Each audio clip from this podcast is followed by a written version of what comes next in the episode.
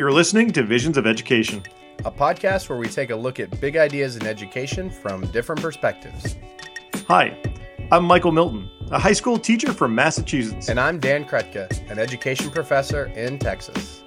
We're here to help bridge the gap between educators in the K 12 and those professors in higher ed.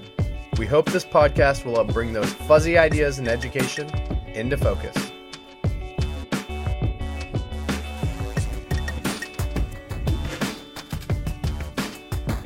What a year it has been. It's been it's been a year. It has.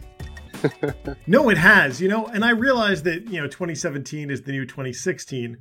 But I feel like there are some great things in 2017 that I don't know, we often don't celebrate. Not that we right. don't celebrate, but you know, like take stock. Were there good things that happened to you in 2017? Yeah, I think there was good things that happened to me, and I'm sure many educators can feel that. I feel like, yeah, I mean, I think it was in some ways a tough year. Yeah. Um, a lot of people, a lot of issues, and so it's it is difficult sometimes to refocus yourself on some of those positive things that are happening, maybe within your classroom or with your students or lo- that local context, maybe, right? Yeah, yeah. I this year I tried something new, and it worked, and I liked it so I ended my um, 2016 2017 school year talking about what America's role in the world, in the global context. And I really liked the way that the activity went. And so that was a win for me. And I just want to celebrate that now. Yeah. Yeah. Well, good for you, Michael. And I feel like, you know, in our podcast, we've gotten from uh, episode 35 all the way to now 73. That's a win. Yeah, that is. We've had a great year of podcasting, and that's because we've had such great guests. We started uh, with our first episode of the year was on special education with Kathleen Kaiser. Um, and we've moved all the way to this episode. It'll be 73, as you said. And, you know, I, it's been a big year because we, we are now partnered with um, theory and research and social education. Yeah. And that brings a lot of great people onto our podcast. We are have a partnership now with the NCSS journals where we try to identify authors from those journals and bring them on. And that's really helped us find some new people because the guests make this. You know, that's the thing that's worked is we do our little intros and then right. we bring on fantastic guests. No one tunes in just to hear us talk, right? I can't imagine. I don't. we've done it a couple times where we just talk the whole time, but um, I like learning, and this podcast has been a real venue for me to learn. I know. Are there any episodes, Michael, that just really stood out to you? I mean, we. I honestly, when I go back and think about them, I feel like I took value from almost every single one. But are there any that have kind of just parts of them have kind of stuck with you? I, I I really enjoyed the discussion we had with Jack Schneider on measuring school quality because it's just something that it's definitely out of like my purview. It's not really something that I think about as a classroom teacher all the time. He has a great perspective to to bring into things. So it was fun for me yeah. to, to listen and re- well to listen and chat. And his podcast that he has um, with Jennifer Berkshire is an incredible podcast too. And so it's yeah, it's nice to have other people who are podcasters and bring their knowledge in. But that was a great one. And I lo- one of the things I love most about our podcast is when we can connect it to old episodes. Because I remember last year we had Ben Felder on, and he's just talking about education reporting in Oklahoma. About, yeah, yeah, yeah, and he talked about how being an education reporter helped him understand the problems with the A through F metric that existed in Oklahoma. And then we had Jack Schneider on, and he talked about some of the problems with measuring school quality. And it was really cool to see how Ben's experiences as a reporter kind of connected with Jack's, you know, experiences as a as a researcher who's really been an activist on on that issue. And remember the social studies wars? that yeah. was really fun talking about how like you know curriculum, like the different battles that have happened throughout the the, the field of social studies. It's just it's neat to to get all these different perspectives and, and mm-hmm. to I don't know to talk about them. I think uh, there's a number of episodes that stood out to me, but one that was really fun yeah. um, for me was the ge- geography teaching geography episode with oh, Chris, Heffernan. Chris Heffernan. And it's because I'm I'm teaching. You know, sometimes teachers what what we really want are just things that connect with our experiences. Um, and I'm teaching social studies methods again now, and it just was so fun to be doing geography stuff. And so that episode was really a, a nice catapult in me figuring out how I want to help my students learn to be great geography teachers. Yes.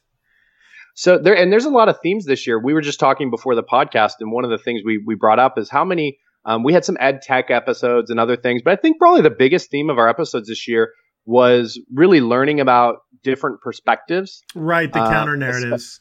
Yeah, counter narratives, especially from um, students of color or students whose stories aren't often told in our curriculum in our schools. And learning from that, I think of Debbie Reese's you know episode where she talked about American her American Indians and children's literature, which is the name of her her blog and website, which is fantastic. And I bought one of the books for my daughter. Yeah, I used I used a book from that she recommended called Jingle Dancer in my class.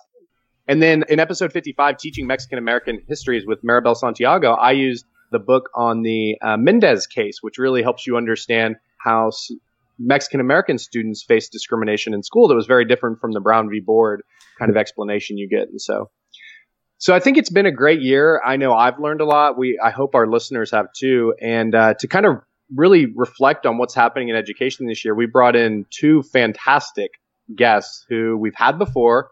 These are, uh, I think uh, this is their both. It's their third time Third time, yeah. And so they're at the I don't know. It's friends of the podcast is two. I don't know what three is. I think it's now special you're, friends or part of the family, sure. part of the family podcast community. We we hug homies. when we see each other now.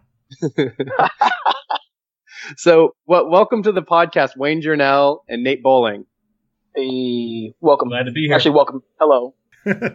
Why don't we just do a, a quick recap? And you, would you mind introducing yourselves again to our podcasting audience? Nate, why don't you start? Sure. I'm the uh, 2016 Washington State Teacher of the Year. I teach AP Government Politics and AP Human Geography at Lincoln High School in Tacoma, Washington. I'm in my 12th year of teaching, and I host my own podcast, the Nerd Farmer Podcast, a conversation about local politics and shade here in the uh, Seattle area. Nice. That's Nerd Farmer Podcast, available anywhere yep. podcasts are given away for free. Right? Well, you can pay if you want to. Okay. I and- did discover I did discover Patreon this year, you know, where you people who've been doing stuff for free started asking for just like these small donations. Just an idea, Michael. It's an idea. it's an idea. So we also have Wayne Journell. Wayne Journell, why don't you introduce yourself to our podcasting audience? Hi, I'm uh, Associate Professor of Social Studies Education at the University of North Carolina at Greensboro. And I don't have a podcast, but I am editor of Theory and Research in Social Education. So we've been working uh, closely together uh, with our authors and the Visions of Education podcast. So it's great to be back. And it's great to have you. So, two of you who have really great experience. Nate, you're in the classroom teaching every day, kind of have your, your feet to the ground. And Wayne has a lot of that ex, uh, experience with researchers and a lot of the movements, bigger movements in the field um, related to policy, other issues like that. Nate, can you start us off and just tell us like what issues have really, you know, kind of stood out to you from this past year? Well, so it's interesting. I think about like practice issues and then like policy issues. And so policy issue wise, like the DeVos administration leading the Department of Education has been kind of fascinating to watch, frankly. And then like practice wise, just as a civics teacher, this current political moment seeing so many things that like I teach my students every day and that I was taught in school being defied on a regular basis. And then trying to like walk that fine line of being an advocate for students and advocate populations and also that kind of veil of neutrality that we're supposed to have in the classroom. It's created some very interesting moments of tension for me as as a teacher this year. And I think it's something that I'm not alone in struggling with. Tell, what's that been like? I mean, so um, can you tell us about your students and some of the struggles they've faced in this year and how that's affected you as a teacher who's trying to be an advocate for them? Sure. Um, I think one of the things that we are realizing in 2017 is is that our system is incredibly dependent on norms and not necessarily laws. And so there's a lot of political norms that I've taught my students over the years that have gone kind of out the window. And kids who I have who I've had a couple years in the past hit me up on Twitter and you were like, you said this could never happen. And I'm like, well, it couldn't happen before, but it's happening in this moment. And so everything from like the Merrick Garland non-confirmation to just like the process by which like regulations are being created and like the acceleration of the revolving door. And like to me, this isn't like a left right thing. It's just like there's a kind of a, a understood middle ground of acceptable political behavior we've had as a nation for a long, long time. And I feel like in so many ways we're deviating from that. And so try to engage students and kind of talk to students about like, these are the things that are norms in politics and these are things that are happening right now. And what's happening is not normal, but also not trying to insert my own politics in the conversation because nobody wants to be preached at. And it's, it's a, it's a very interesting tightrope to walk. Nate, teaching government during um, the Trump presidency, as you said, is, is very different because there's a lot of norms that, that have gone by the wayside. I think in a lot of our political rhetoric over the last, and correct me if I'm wrong, everyone, because we have a lot of social studies political experience, a lot of even just racism and race issues have been more of a coded language up until this like last year. And I feel like this, it, seeing what happened in Charlottesville and the, the, what's called the Muslim ban, you know, issues like that, it's not coded language anymore. It's just saying this entire group, uh, I see them as inferior. How do you, what do you do with that in a classroom, especially when you have some of those students in your classroom and you may have other students who will agree politically with, you know, those oppressive statements? I, I don't have a straight answer for you. It's kind of a day by day journey that I'm on. Uh, but an example I can cite for you is like in government class, we talk about political realignments and the idea of the Southern strategy and dog whistle politics. And so it used to be if you wanted to appeal to racist voters, you would use coded language. But like, like you said, we don't bother with that anymore. We just have, have kind of full throated, uh, racist statements. And so it's, it's a day by day thing that I'm honestly figuring out kind of a step at a time. And you're right about the divisions in class. Like I have a, I teach at a very diverse school. So I have, uh, some Eastern European students who are incredibly fond of President Trump. I have undocumented students who are terrified by President Trump. I have recent immigrant refugee students who are concerned about their status by President Trump. And it's all, but they all deserve access and they all deserve to be educated and they don't deserve to have their politics belittled. So like navigating that is, is, is difficult sometimes. Wayne, I know you probably have some thoughts here. You've done a lot of work in this area, including you had a book come out, which everyone needs to buy. We'll get that in the show notes. there you go. Thanks for the plug there. Um, no, I think Nate's uh, right on the money. Um, I think a lot of times educators this past year have has spent the a lot of their time in a reaction mode. You know, it's I, I don't know about you, Nate, or Dan, or, or Michael, but I was surprised in November. I, I was I was completely shocked, and so it kind of you know took me a little while to kind of not just not just accept the the results of the election, but also say, okay, what do we do now? You know, because um, Nate's right. These norms that we've grown up with, as far as what is acceptable rules of the game, have kind of been upended, and that's been part of, uh, I think, President Trump's strategy, and and to in many ways, it's been successful. And so, you know, I kind of look at this from a research standpoint, from my position as as editor of TRSE, and I think what I've seen so far, as far as a year in review, is that scholars kind of spent a lot of their time in a reaction mode, but now I'm, I'm pleased to see we're kind of in a, a proactive mode. The stuff that I'm seeing that we're getting uh, uh, submitted to the journal and things that are going to be coming out here soon. Kind of, you know, a little teaser for what's to come on Visions of Ed- Education podcast. Exciting. Yeah. Um, we're, we're seeing a lot of, you know, responses to things like fake news. Um, and what can we do as social studies educators, uh, in the future to kind of, you know, slow down the, the democratic decay, if you will, you know, uh, one of the, the best things that I read this past year was um, a column by Charles Krauthammer, who's a conservative uh, uh, columnist, but he not a, a, huge fan of President Trump. And about six months into his presidency, he wrote something uh, that he kind of talked about the uh, guardrails of democracy we're holding.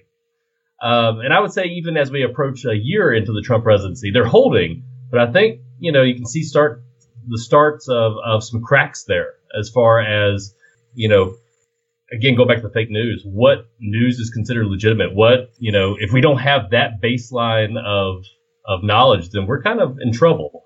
So I think it's incumbent on social studies educators to go past the uh, usual media literacy stuff that we've done in the past. We've had uh, Renee Hobbs on to talk about fake news, mm-hmm. and, and, I just want to put this out there. I hate the phrase fake news. Mm-hmm. It drives me up a wall because it, it seems like it could mean anything that doesn't align with your political view, which is not fake. It just doesn't align with your political point of view. I feel like there's a lot of different types of fake news. Like, you know, there's satirical news, there's, uh, you know, bias news. And I, I wish that those words would take over rather than fake news, but uh, it, it unfortunately, fake news really seems to have sticking power. Well, and I think you know, part of that is, uh, you know, I think Trump deserves some credit for that as far as a political strategy. Uh, he used that term and he's used it, and his supporters have jumped behind it. But I, Michael, I think you're right that the way that he's using fake news and the way it's become kind of the cultural lexicon now, um, it kind of legitimizes the true fake news. You know that that we really need to be, um, you know, aware of and, and should be, you know, combating in our classes. I think it was John Adams who said facts are stubborn things. In 2017, I don't think they're too stubborn. That's right. I think I've been thinking about this a lot because I've been working with social media and education. And I know when I first started, one of the first things that happened to me is I found our SS chat community online and it was such a positive space. And it's led to this podcast long, long down the road.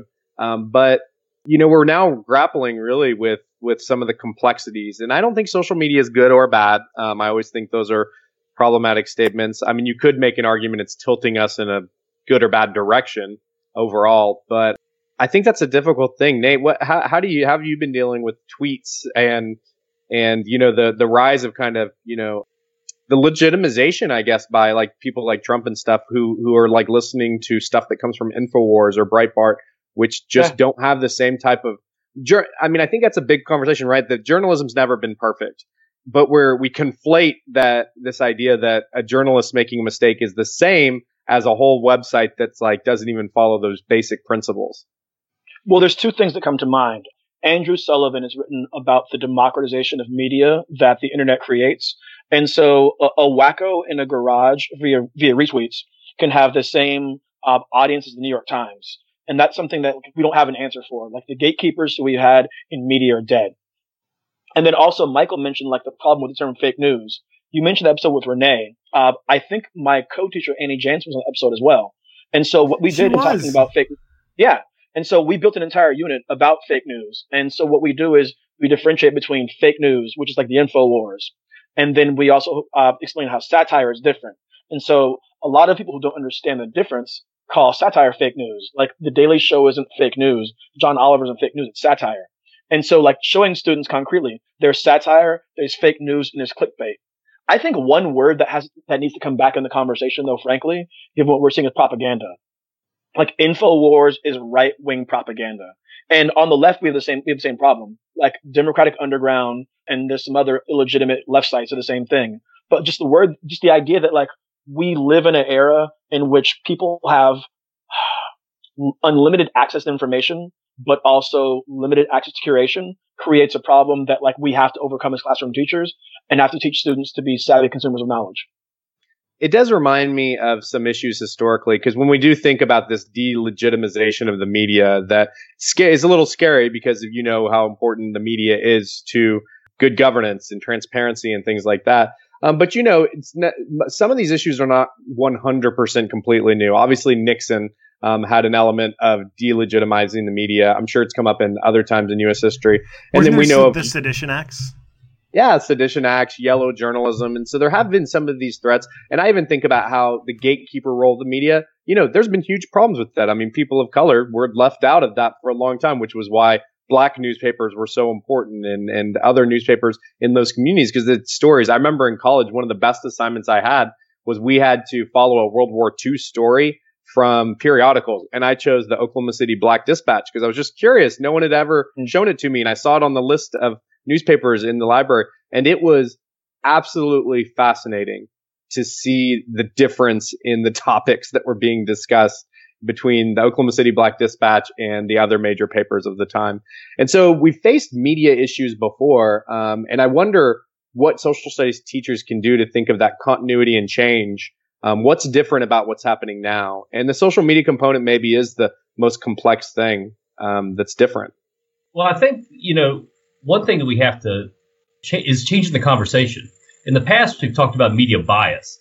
Well, media bias is different than fake news, and I think that's one thing that Trump's been able to uh, do is say, "Oh, if you find a site that's biased, it's automatically fake news." Well, the New York Times might be biased a little bit toward the left. The Wall Street Journal might be biased a little bit toward the right, but those are two legitimate news sources, right?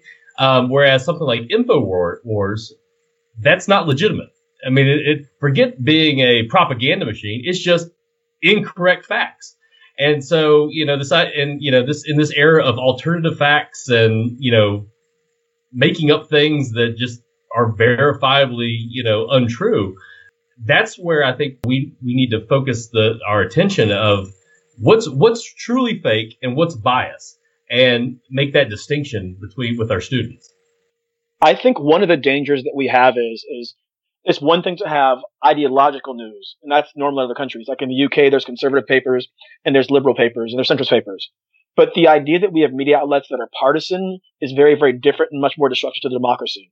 And so the idea that like when George Bush he was using drones, it was okay. When Barack Obama was using drones, it was an affront to civil liberties. Now that uh, Donald Trump using drones, they're okay again. Like that is something we've seen happen in media that is destructive to our to our to our society, and we have to teach students to recognize those inconsistencies and combat them. Yeah, and I think that's a question everyone should ask themselves, right? I've really tried to ask myself, what issues am I not understanding? To um, do I only get fired up about you know uh, immigration issues when it's um, a president I don't agree with, or or do I have a concern about those issues all the time? Um, even though you do see, while you see changes, you also see some continuity in policies through some presidents. I think so. What what do we see teachers doing? I mean, Nate, you guys are doing some stuff. What what have you done in your classroom, Wayne? What are I mean to tease a little bit some of the new research or or things you've heard? Um, what are some things that teachers are doing to address this issue of credibility and fake news and whatever else we want to call it. Sorry, Michael, I'll quit using that term. um, I have created curated Twitter lists for my students of news sources I think are worthwhile, and I have uh, conservative sites on there like the National Review, and then more progressive sites like the Atlantic Magazine. Uh, and I also have spent a lot of time talking with my students about being active consumers of news. So instead of relying on social media algorithms to feed them news, going out to news sites and to, and and looking at what's being said on the Washington Post or or the the LA Times, whatever paper you want to choose. Uh, I think another important issue is is that we have to get students to when they see fake news being shared to instead of sharing that on to so I tell my students in class like if you see somebody sharing some news and like based on what you've been taught you know it's fake just DM the person who put it up there and say fam that's fake news right like you don't have to get a long political argument with them just send, tell them it's fake news, and like send a link to send a Snopes link. And it's just little things like that that if we can systematize them and teach students to do that, we can get better at this. It's frustrating to me. Like I'm I'm a 38 year old man, and like I see friends I know who are college educated posting stuff and sharing stuff, and I'm like, what are you doing? That's fake news. Be better. I've tried. I've tried exactly that, uh, and I've yeah, I, I've sent them links. I'm like, no, this is factually incorrect, and then I lost a friend. It's I, I it's happened over the over the last few years. Um, there's a couple people that I've lost. I've reflected a lot on why that happened. In cases, I just thought it took too much of my time and energy away, and I. But I, I there's got to be different ways to handle it. By the way, I'm I'm really thinking about my next research projects, and Wayne, maybe you can direct me towards this. Although maybe I shouldn't say this on the air because everyone may steal my ideas. right. But I've really been thinking about the the how do we have civic dialogue on Facebook? Like, what does it mean? What are practices that are good? And I, and, and so Nate, well, but Nate, you gave a, maybe we can't do it perfectly, but you just gave a good suggestion about considering when to send a private DM. Um, I've seen some other interesting practices. I had a, a professor I had in college and he has a habit of, he posts lots of stuff. Now, maybe this is partially because he's already really well respected that this works well, but he, what he does that I've stolen is posting quotes from the article because a lot of people will judge the article based on the title and source right away. And so what I do is post a couple sentences and then I've just tried to steal some of that stuff in the social studies by redirecting the conversations back to the text. Uh, you know, that's an interesting point you made, but that's not really in this article. I'd love to discuss the article I posted and see if I can redirect my off topic friends uh, but I don't know if it works. And so I've been really interested in maybe doing a, some studies to try to figure out what that looks like or what are things that can help us be a little better, even if it's not going to figure it out. I think one of the things I think is exciting about where we're going to from, from here, that going back to what I said about being progressive, I think that a lot of times in social studies research, we've been focusing a lot on what teachers do, what teachers can do, without really taking the necessary step to look at what do students do and how do they how do they go about um, understanding this information? And there's three great studies that are getting ready to come out on in TRSE. So here's a here's a plug. One of them's already up there on the um, on the website. Tamara uh, Tamara Shreiner has done a, a great study on uh, how students uh, understand visual literacy uh, in textbooks. She studied over 3,000 textbooks and looked at the visuals in all the textbooks and how students can um, understand those and the t- and the complexities that are about it. Um, also, uh, the Stanford History Group, uh, Sarah McGrew, uh, Sam Wineburg, Teresa Ortega, uh, Joel Breakstone, and Mark Smith. Uh, they have done a huge study of civic online reasoning, and spoiler alert, their findings are not good for uh, democracy. They did studies from with middle school students, high school students, and college students, and found out that when students look look at information online, they are not good at determining fact versus fiction. And then um, another study is by a group at Michigan State.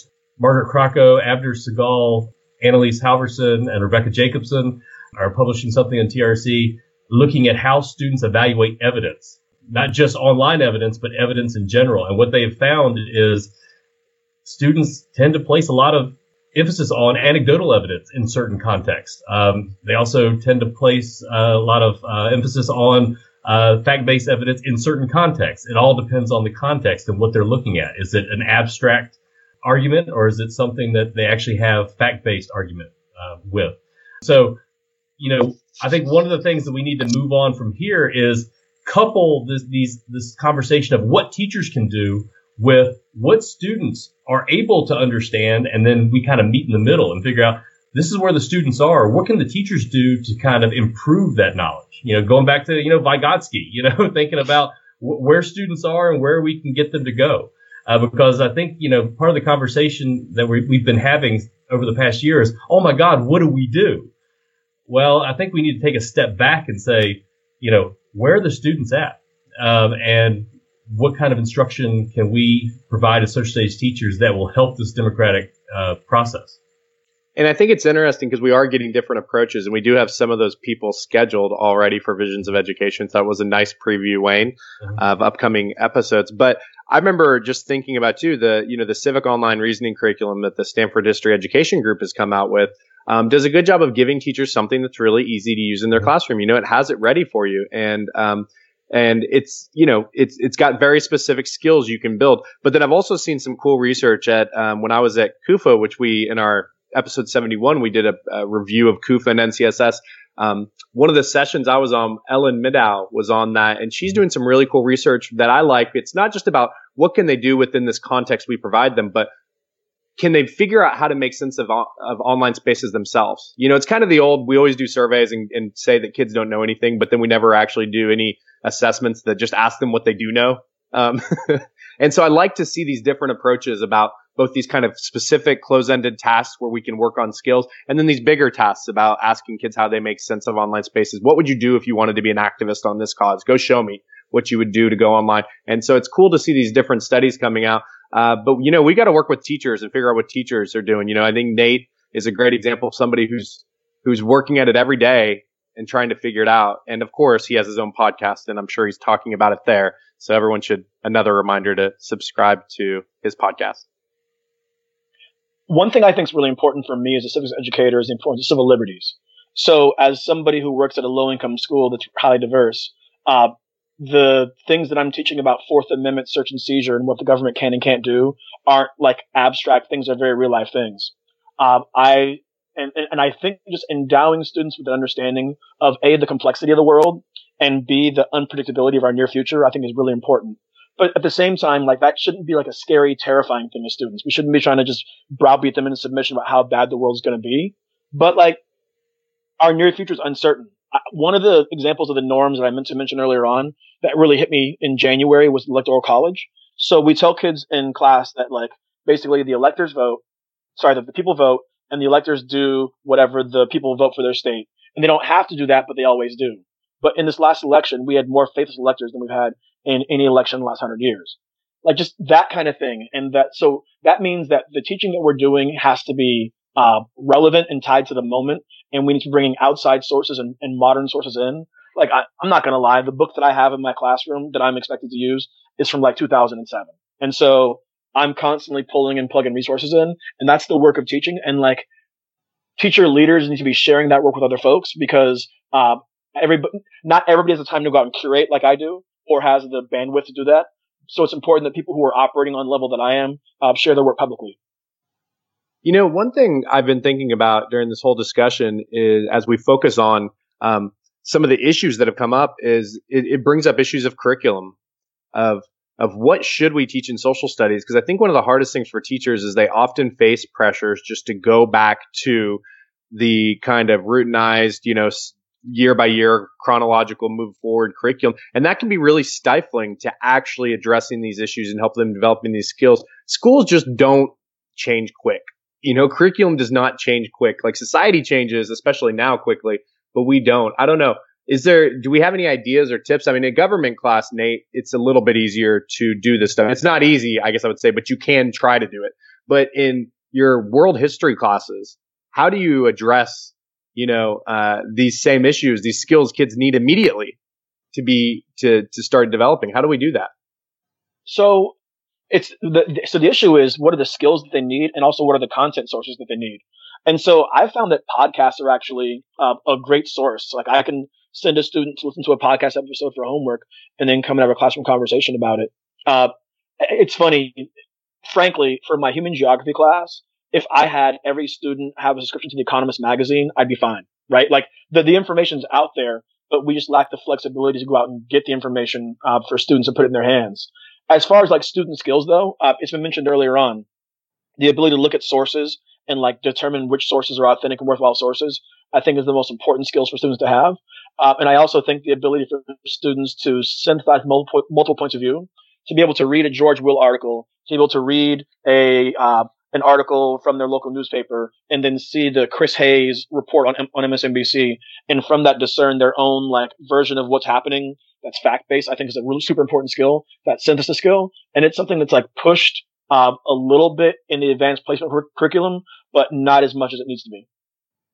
I remember Sean McCusker really was the one who first pointed me on at that because I think I was one of those teachers who probably was fearful of the controversy in the classroom early in my career. And I remember Sean just saying, well, like, just show them opposite points of view and the absurdity brings itself out. Like, everyone will kind of realize it's absurd how different these narratives on the same issue will be. Um, and it kind of gave me the, the, you know, courage to do a little bit better about finding those different sources, bringing them in, and then moving forward from there. I would just say to new teachers, if you're listening, like if you're like embrace the controversy, uh, because that controversy is authentic and it drives student engagement. Agree 100, percent and and the research backs it up. So, what do we want to happen in 2018 if we have some hopes? So, 2017 obviously is a year of uh, for social studies teachers, which this is probably episode's going to appeal to social studies teachers. It's been a year of figuring out how to make sense of norms, current events, and and media um, how to consume and produce media. Uh, what what do we hope for in 2018? Any personal hopes or just hopes for the field? I personally hope that we have a change in leadership in the federal Department of Education. Uh, and I hope that some of these ESSA plans that have been produced uh, by the states lead to meaningful goals and meaningful outcomes for students. Uh, I'm actually really excited about the work that I'm seeing in some of the ESSA plans and the idea that we're moving away from accountability based strictly on math and reading performance and moving to more like whole student, whole child kind of stuff. And I think that that freedom that we're moving away from just test based accountability is actually going to empower and, invigorate a lot of teachers. I know that this past year, it seems like it's almost been a fire drill every time something happens in the news, uh, in which like all social studies teachers are like trying to get together to figure out how to cover it. I hope that we move past that and we try to move to a place where we keep space in our curriculum open so we can actually have those, you know, conversation about what's going on rather than, you know, it just being this, you know, this Tuesday, the day after it happened. But instead of like, you know, just having these really deliberate spaces for teachers to teachers and students to come around and discuss what's going on. You know, I'm just excited for another year of podcasting, Michael. Um, I really do. I, highly recommend people. You know, I know it seems like a lot of effort and work, and maybe it's not something. Michael and I try to do it every week. We, um, with new child in hand for Michael and a new job for me, we were we didn't get out as many episodes this semester as we would have liked, but whenever I do them, I just come away having learned a lot. And so I think it's a, a great practice to just be able to have conversations. A lot of us have conversations with people um, about the things we'd like to see in education, about what they've been working on. Um, and so I encourage people start your own little podcast, even if it's just once a month or every two months. Am I creating too much competition, Michael? Maybe, maybe. Or we just have a Speaking to the power of pod- Speaking to the power of podcast, like I think I'm at a point now where I've learned more from the podcast I've listened to over the last four years than I learned in my four years in college. Like honestly, if I think back about how many hardcore history episodes, like the ed policy stuff I've listened to, uh, conversation about history, like podcasts are actually a really amazing uh, medium for communicating information. And I would say to teachers, if you're not integrating in the classroom, you should. All right, Wayne, take us home. You know, it's like I said, I, I'm I'm hopeful that 2018 will be a more progressive year uh, and less of a reactive year. I, I want to see the, both the scholarship and the teaching in classrooms, like Michael, you said, not reacting to every single tweet or thing that might happen. Um, you have a tendency to just get burned out if that if you keep doing it that way. Um, instead, focus on the ways you can educate for democracy in, in your classrooms and uh, in terms of research.